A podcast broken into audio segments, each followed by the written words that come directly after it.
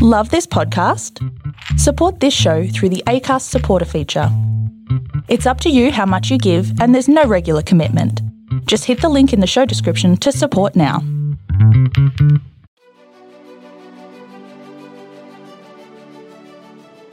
Hey, this is John Lee Dumas of E O Fire, and welcome to Master Leadership. Great leaders ask great questions, and this podcast takes you on a journey to master leadership with questions that matter to leaders who matter with your host, Lily Sinabria. Hi, this is Lily, and today we will be featuring part two of Doctor Marnie Hazelton's interview. As the daughter of two civil rights pioneers who were the first college graduates of their respective families, her mother and father set the bar high for Marnie at birth. Marnie's parents did not push their oldest child in any particular direction. However, they always made the expectation of obtaining a college degree very clear to her. After moving from Southern California to New York, Marnie set her sights on a music career and then eventually a stint on an internet radio show. She literally fell into teaching as a way to pacify her father. And when she developed a passion for teaching and was accepted into the first cohort of the New York City Teaching Fellows in two thousand, no one was prouder than her parents. Marnie quickly connected with her students due to her work in the music industry and her adventures in Europe working in music promotion. Marnie has a knack for bringing her international experience into the classroom, and her students thrived. Marnie is an ardent advocate for project-based learning, which has been a part of her educational philosophy during her tenure as teacher, director of grants, coordinator for elementary education, assistant superintendent, and superintendent of schools. Just when I think about Seize the Day and what that means to you, you have a lot of responsibility. Yes. What do you do on a daily basis to set your mind for that? What I should do is get up early and exercise. And, you know, as we get older, we know what we should do and what we actually do. Sometimes it conflicts. I start every day by reading. I'm an avid reader. I have the hard copy of the New York Times delivered. I go online, I read the local newspaper, which is Newsday. Since I've become superintendent, the first thing I look for is to make sure that my district is not in the news. Mm-hmm. Sometimes we'll get a heads up if an article is going to be published about an incident, good or bad or indifferent, and sometimes we are completely blindsided. Mm-hmm. And I've had that happen a few times. So that's the first thing I do, make sure that everything's good with the community in Roosevelt, not only the school district, but the community, making sure that I don't have any of my students or their family members in the paper for right, something right. negative, or even if it's positive. If I do find something positive, I send out an email blast mm-hmm. congratulating them. So that's the first thing I do. I have an eleven-year-old son, so my morning is mommy duty. Mm-hmm. And I am going to get back to exercising because I know and I feel that when I work out in the morning, I come to work with a clearer head mm-hmm. and uh, less stress during the day. Right. And the challenge then becomes, okay, so I have to get up extra early, but I yeah. need to get to bed early yeah. as well so that I can have the energy to, right? to do that. And you know what? I do get up pretty early, but I spend a lot of time online reading. And also, I start my day with I Love Lucy. I'm an avid I Love Lucy fan. She was a smart comedian. Yes. Well, I'm reading, I'm watching I Love Lucy every morning. And we need that laughter as well. So, now, Marnie, what type of leader are you inspired by and why? It's funny. I'm attracted to leaders that really challenge me to think and sort of intimidate me and can call me on the carpet, someone with a proven track record. When I became superintendent, I joined the Nassau County Council of Superintendents, and we meet twice a month as an entire group, and then the second meeting is a smaller group of our local area superintendents.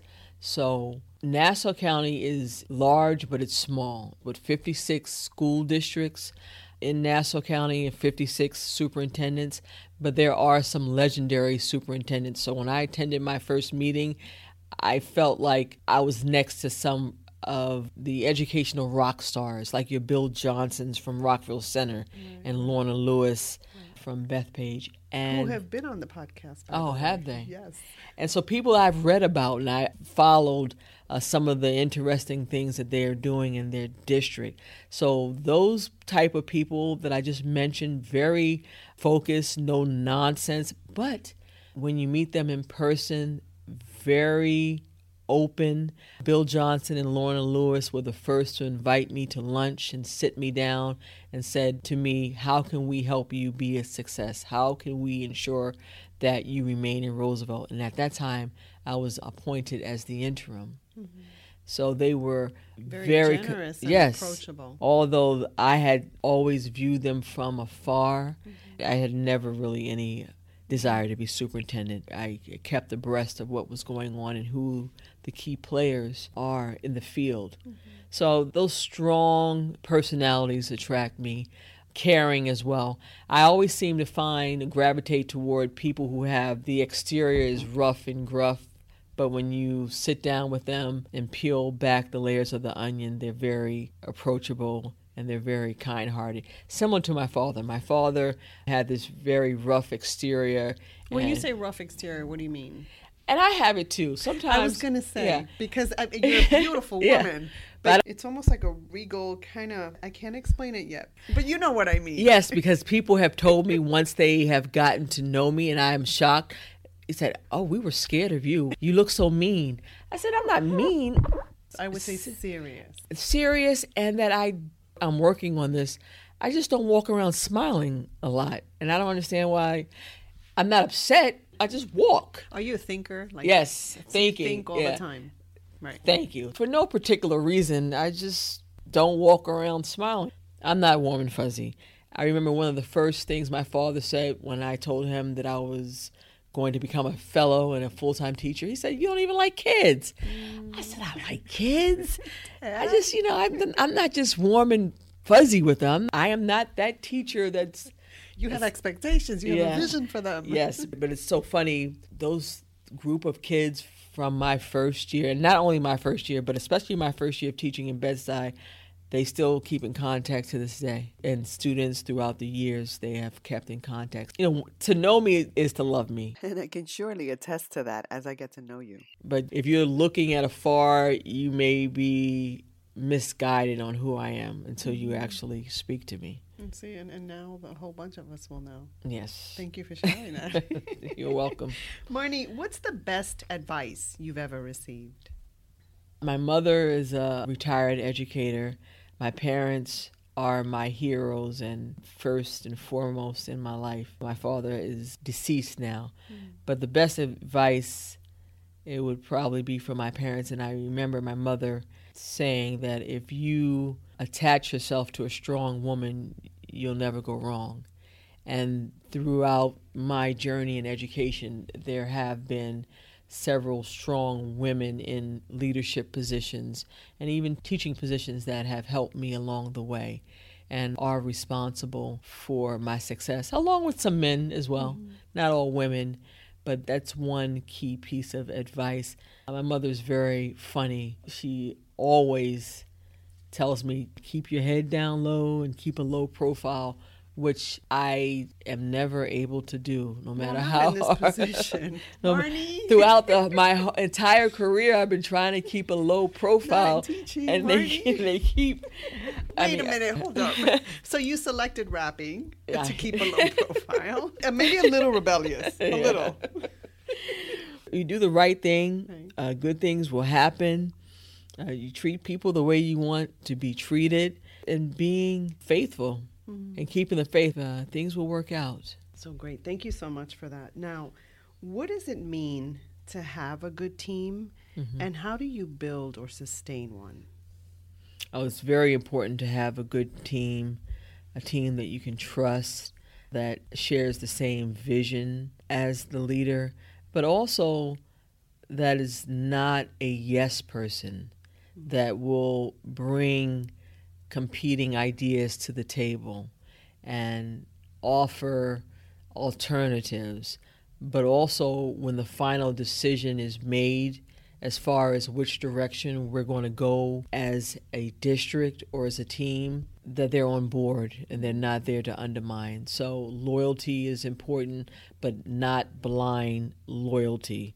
I don't want yes people. If I'm wrong, please tell me. Mm-hmm. You know, we all make mistakes. We all are human. I am an equal with everyone sitting around the table. And I love surrounding myself with people who know a little more than I do and have more experience, because they bring a wealth of knowledge to the table. So I allow everyone to chime in with their opinions and thoughts, and then we come to a decision.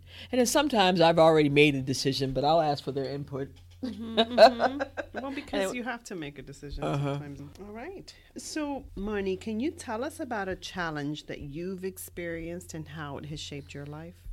At one point, I was unemployed for thirteen months. Mm. When I returned to Roosevelt as a teacher, I worked in the classroom for three years as a teacher. And the first year, that summer, my position was excess. Roosevelt has had a pass with academics as well as their financial stability. And when I returned to Roosevelt that year, they were on the verge of bankruptcy in the middle of the school year. Mm. So a lot of upheaval. And by the end of the school year, they had accessed a lot of teaching positions. And that was devastating. I had a very successful year. I had brought in project-based learning and the cooking, and I had not managed to maintain a low profile.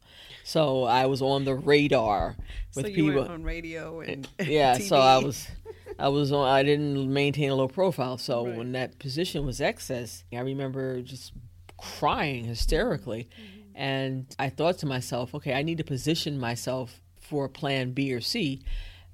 And my co-teacher recommended, well, go back to school and get your credentials in special ed, because usually when they cut teaching positions, they don't touch special ed because there's a need. It's a the need in the credential. Mm-hmm. I said, oh, I don't really want to do that. I think I'm going to try administration.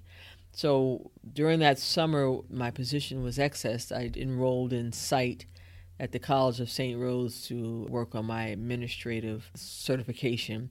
And so that's how that happened. Yes. And I was called back late August and returned to teaching. And I stayed in the classroom three years. And all the things I was doing in the classroom, I became a leader of the O Ambassadors, an after-school program where we raised money for East Africa to build a school. And also I started this campaign, Save Darfur, at that time, to bring awareness to the genocide in Darfur. I was a second grade teacher at this point, and people were telling me, genocide in Darfur is too heady for second graders. I said, no, it's not. It's going on now, and I think people can understand starvation and death at any age. But you're also exposing these young kids to empathy, to awareness, to passion and action. Yes. So I started this huge campaign where we were selling these Save Darfur T-shirts in the school. And the second grade class was in charge of the M L K assembly. Mm-hmm. And I said to my fellow teachers on the grade level, I said, let's do something different.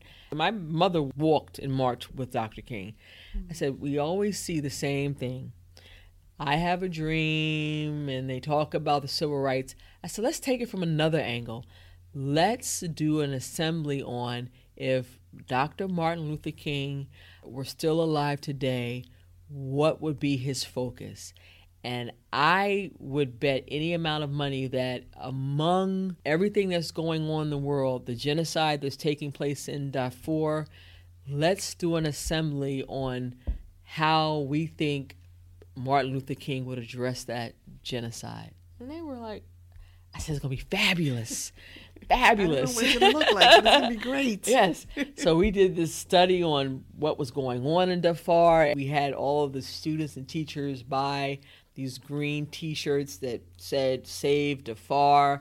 I put together this PowerPoint about genocide and what happens to the children. It was fabulous. And we had musical selections, Michael Jackson's The Man in the Mirror, that brought everybody to tears as we showed images of starving children and It was deep, was but deep. It brought the message home. When Martin Luther King spoke about civil rights, it was not just for the civil rights of African Americans or people in America. It's a global issue of man's inhumanity to man. And so that really put me on a trajectory of having central office know my name. The superintendent was in the audience. He was completely moved. We gave him a Save Defar t-shirt, which he literally stapled to his office wall, the entryway, and spoke about the program to anyone who would listen. So that was the start. And I finished my administrative certification, and they asked me to become the director of grants. And I'm about to answer your question. It's going to startle you. Became the director of grants, and then I saw the dark side of central office. Mm. The dark side where kids are not the primary mm. issue, the primary goal, the primary concern. Director of grants, I discovered a lot going on, and I compare it to certain people using that department as a personal A T M. Mm. And when I uncovered that, people were not happy, and they tried to force me out. And I was forced to resign from that position, but the community outcry, because I wasn't silent, I said, this is the reason. So the district created a new position for me, and that was coordinator of elementary education. But what happened in grants still continued to follow me. And after two years of coordinator for elementary education, that position was accessed.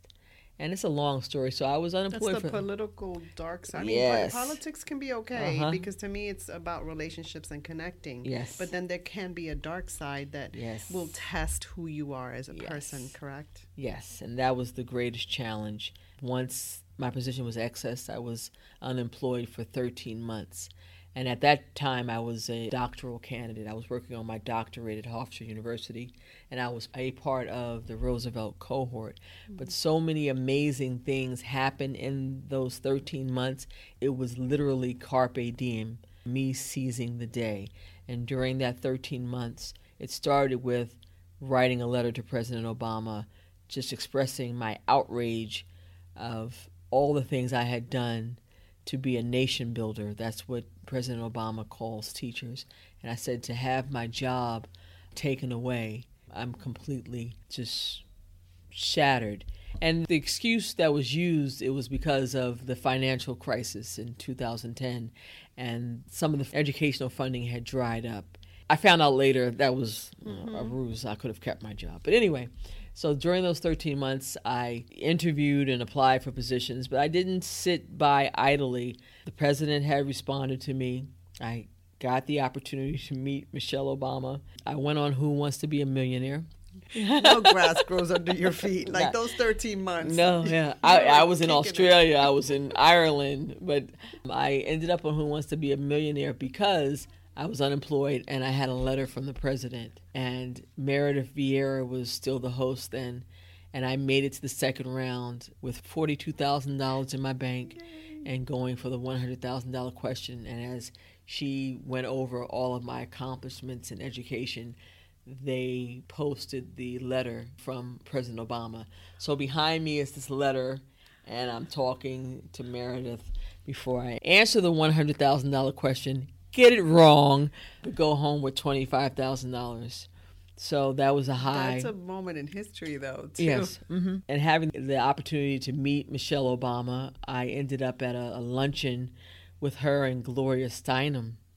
And during her speech, Missus Obama talked about how women are often on the forefront of the negative impact when the economy takes a downturn. We're the first to be let go because people don't understand that a lot of women are the heads of their household. So what she was saying spoke to me. I'm like, yeah, I'm unemployed.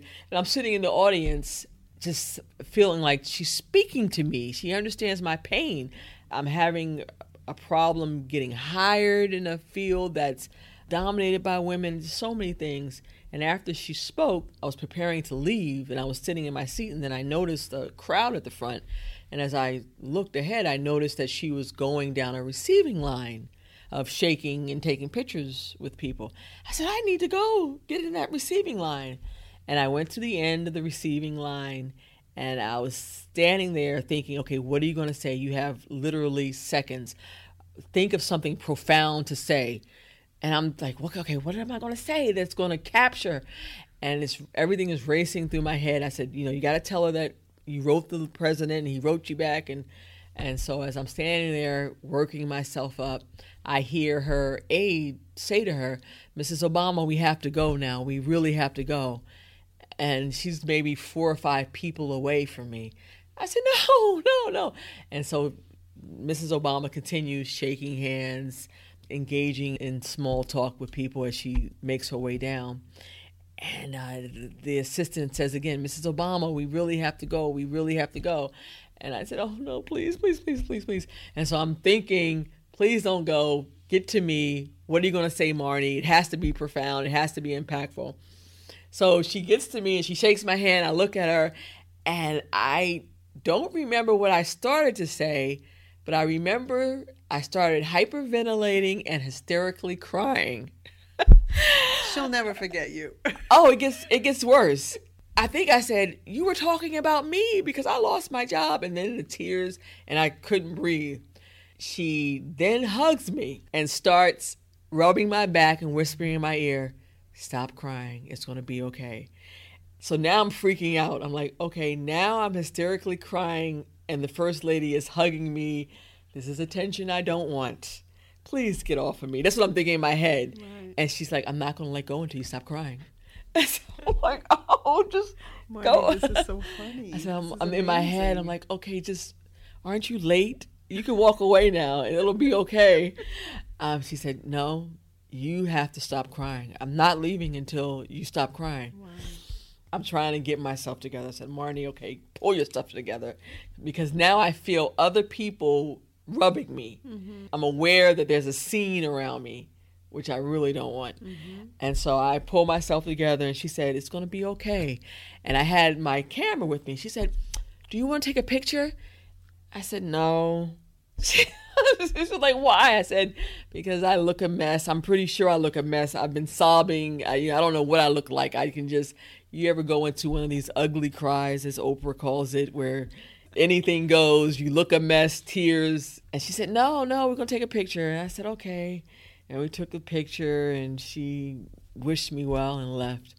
And I'm a part of A S C D. I was an emerging leader and I was uh, nominated as an outstanding young educator in mm-hmm. two thousand nine. So I posted that picture on my Facebook page and got a lot of comments and hits. And someone from A S C D contacted me and said, you know, what's the story behind this picture? And I explained the same story. He said, would you like to write an article for A S C D? And I said, sure. And it's online now, an article just detailing how I lost my job, how I wrote the president, and then how I wound up crying in the arms of the first lady. Marnie, so. You know, most people lose their job and sulk. Not you. You know, I had a list of all these things that really describe who you are. I wrote another three. Do you mind if I share that? No, go ahead. So I wrote down integrity. Mm-hmm. Because to go through what you went through and stand, even lose your job, yes. but stand for what was right, um, yes. shows integrity. I also wrote down intense.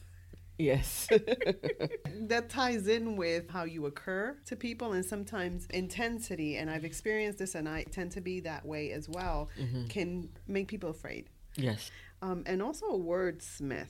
Um, you're a good communicator. Yes. Being self-expressed. Mm-hmm. You're able to express what's going on in a way that moves other people into action or compassion, like Michelle Obama. Yes, I think that's why I wanted to go into the music industry. Mm-hmm. As a young child, I wrote a lot of poetry, and then I started writing songs. So being able to tell a coherent story from beginning to end, and I take that back to the classroom, to my students. It's so important that you're able to communicate either verbally or through the written word. I really feel I communicate at my best through the written word. Mm-hmm. You know, we're all very self-critical. I hate the way I sound. I hate the cadence of my voice. I hate the tenor of my voice. And I know that I have a tendency to speak really fast. So all of that I'm aware. I try to make sure that if I'm conveying a message that it's kind of succinct and people understand. It's funny how we are as human beings, isn't it? And the self-talk. Actually, it's amazing the things that you've gone through and how you keep moving forward, and it's wonderful. So what would you tell a new leader who's discouraged about their working climate or culture? I would say that you have to find your passion, and you have to recognize what you are good at. What I've been telling my administrators who have faced a lot of challenges and struggles this past year, you have to be the author of your own story. You cannot let other people tell your story. And I think that's why I've been able to last and sustain, not working thirteen months and literally being kicked in the butt for trying to help students. Could have turned a lot of people off. At that point, I said I would never return to Roosevelt. Mm-hmm. I would never mm-hmm. want to work here. But I had to get over that with the help of other people. But being able to be the author of my own narrative has been key. Whether I tell my story through avenues such as this podcast mm-hmm. or through the written word, that's who I am. And I'm also determined to change the negative stereotype of Roosevelt. So I encourage all of my principals and administrators, we have a Twitter account. Whatever positive things you're doing in your classroom with students, get on that account and share it with as many people as possible. So if you're feeling underappreciated or overwhelmed, find the good in what you're doing and then scream that good news at the top of your lungs. Another quote that I take to heart, people would rather whisper your successes and shout your failures. And we have to change that mindset. Mm-hmm. And that's what beats a lot of administrators down. And I try to be mindful not to do that to my colleagues. When something happens and we've had, you know, whether a deadline has been missed or we drop the ball with students. Our initial response as humans is to really go in, how could you let this happen? You know, you're responsible. And I try not to approach it so aggressively and to listen and not to really beat them over the head with their mistakes, but to hold them accountable. I would never berate anyone or try to humiliate them. I try to show compassion and essentially treat others as I would like to be treated. But it's also a fine line, and I find being a woman in this position that I've had my compassion come back and bite me in the face mm. when I should have made a hard decision. And those are some of the challenges we face. I always tell people when I'm making decisions whether not to hire someone or let someone go, I said, I understand more than anyone what it's like not to be employed. I was not employed for thirteen months mm-hmm. with a child and in college and a mortgage to pay. But I also understand that we're here for children, not adults, and I cannot have the wrong people in the wrong seats on the bus Mm-hmm. just so they could be employed. Right. I'm doing the children a disservice by doing that. Right. And as I'm listening to you, I'm thinking about how you refocus people to the bigger picture. Mm-hmm. You know, you can be discouraged about this one thing, but let's focus on the bigger picture. And yes. I find that when we do that, then the discouragement shifts. I appreciate that. The other thing that you said was what you're doing, you said with the help of people. Mm-hmm. How important is it to have people speak into your life? And when you say speak into your life, or coach, you, mentor you. Oh, very important. You need a variety of opinions, and you need people that may have more experience in an area than you have to help guide you mm-hmm. to offer some support. And then also what I found, I do enjoy meeting and talking to other colleagues in other districts. Roosevelt, like I said, has a history, and we look at other districts as if the grass is greener. and we look at high-performing, high-wealth districts. Oh, they have it so great over there. But when you have the opportunity to speak to some of the administrators over there, we have the same problems. Mm-hmm. And my mother said it best one time. Children have problems all over mm-hmm. the spectrum, regardless of economics or race. They just have different problems. But they have problems and needs and concerns. So I thought that was profound. Mm-hmm. I love different points of view. I love talking to people from high wealth, low wealth districts and taking a little piece of what they're doing. A lot of things that we're doing in this district, a lot of our initiatives, I've stolen, I've borrowed. I've borrowed from people all across the country. And what I do is I usually either email them or I'll write a little note congratulating them on a promotion, or I like what you're doing, and I even borrowed a little piece. I'm implementing that in my district. Doctor Michelle King, who is now the superintendent of L A Unified School District, mm-hmm. I borrowed her idea of a superintendent student advisory council. Mm-hmm. She meets with students once every two months and sits down and listens to their concerns, and I implemented that last year, and that's been wildly successful. That's powerful. Mm-hmm. Wow. So many leaders describe themselves as lifelong learners. Mm-hmm. What does that mean to you, and what are you learning now? It's getting up every day and learning something new, whether it's through reading a newspaper, listening to a newscast, reading an educational journal or a book. On my reading list for the summer, as a administrative team, we're reading Eric Jensen's Poor Students, Rich Teaching. And this past school year, we completed a book study on Good to Great by Jim Collins. And then I'm also reading The Five Dysfunctions of a Team. Of a team.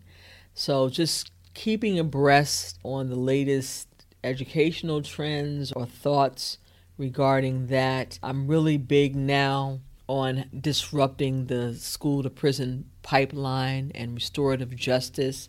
So I'm having my team delve deeper into that. During our administrative retreat, we are bringing in a consultant to talk about restorative justice. Technology is also big. We want to move toward a one-to-one initiative. So I've been going to various conferences and visiting school districts to see how they implemented their one-to-one, because speaking of L A Unified School District, I don't want to order one billion dollars worth of iPads just to have them returned because the program was not rolled out properly. So wherever I can, listening, like you said, and I didn't even think about why I don't walk and smile, because I'm thinking mm-hmm. and I'm listening to what's going on around me. Mm-hmm. You'll be amazed if you sit and just listen to conversations and what's going on around you. Amazing things can happen. I remember going to an A S C D conference in San Francisco, and we went out to dinner with different vendors, and a guy sitting across from me was talking to somebody else about investing in stock. And he said, right now, Bank of America is the hottest stock to buy. And I remember going home and buying fourteen shares of stock. And just yesterday, I looked at my stock for Bank of America, and I go back to that conversation that I just sat and listened to. Things like that. You have to seize the day. You never know. You sure did. Yes. That's wonderful. I wish I had listened when they said something about Apple. Yeah. So if there were something you can change in education in the U S, mm-hmm. what would that be? Oh, mandates and scripted curriculum. I would let teachers teach. We need to have more faith in our teachers as the educational experts. Mm-hmm. I have seen so many bright-eyed teachers with great ideas come into the school system, and ten years later they are beaten down and they are angry and mean, and I'm like, what happened to you? It happens and, with administrators. Yeah, oh yeah, that happens with administrators as well. But you've turned into this person that should not be anywhere near mm-hmm. a child. What happened? But it's the system, you know, it's politics, it's state reporting, it's tests, it's a lot of things. And I think the evaluation of our educational system needs to change, that everything does not begin and end with a test score, and we need a more creative evaluative tool. I am a big proponent of learning by doing. I say this often. You give me a copy of the New York Times every day. If I could create a school just based on New York Times as the resource, it would be amazing. They cover everything. The articles are so rich and timely, you can create any lesson plan in any topic or subject matter, but it takes time. Think outside the box and not be scared mm-hmm. of what may or may not happen. You know, somebody may steal that idea. I mean, borrow that idea. Well, New York Times, they have a, I think it's called the Learning Network, a website where you can go on daily, and they have turned that day's articles into lesson plans. They create lesson plans for you. So it's done already. We just have to. Uh huh. All you have to do is. Uh huh. Nice. Yeah. Okay. So, Marnie, if you were to go back in time, what advice would you give the younger you about leadership? The younger Marnie about leadership. My mom and dad have always said that I am too honest. I would not change the honesty part of it. I would learn how to temper the honesty, and there's always a time and place. But you know what? Hindsight's twenty twenty. Right. Yeah. Would you have listened? Yeah. It's like, I like pulling off the Band-Aid. Now in this position, I'm more apt in choosing my words, and I'm trying not to be as blunt as I used to be. But sometimes it takes up too much time and energy. Let me just tell you what the real problem is, right, and cut to the chase. Mm-hmm. And you may hate me for this minute, but in the long run, you'll thank me for being honest and open and not prolonging and dragging it out. Mm-hmm. My best advice, go with your gut and always do what's right. And sometimes, unfortunately, you will be punished for doing what's right, and you have to be able to uh, weather that storm. Mm-hmm. Okay, great. Mm-hmm. Now, is there anything else you'd like to share with our listeners that we haven't addressed? Uh, we covered a lot. Roosevelt, I'm very proud and honored to be at the helm.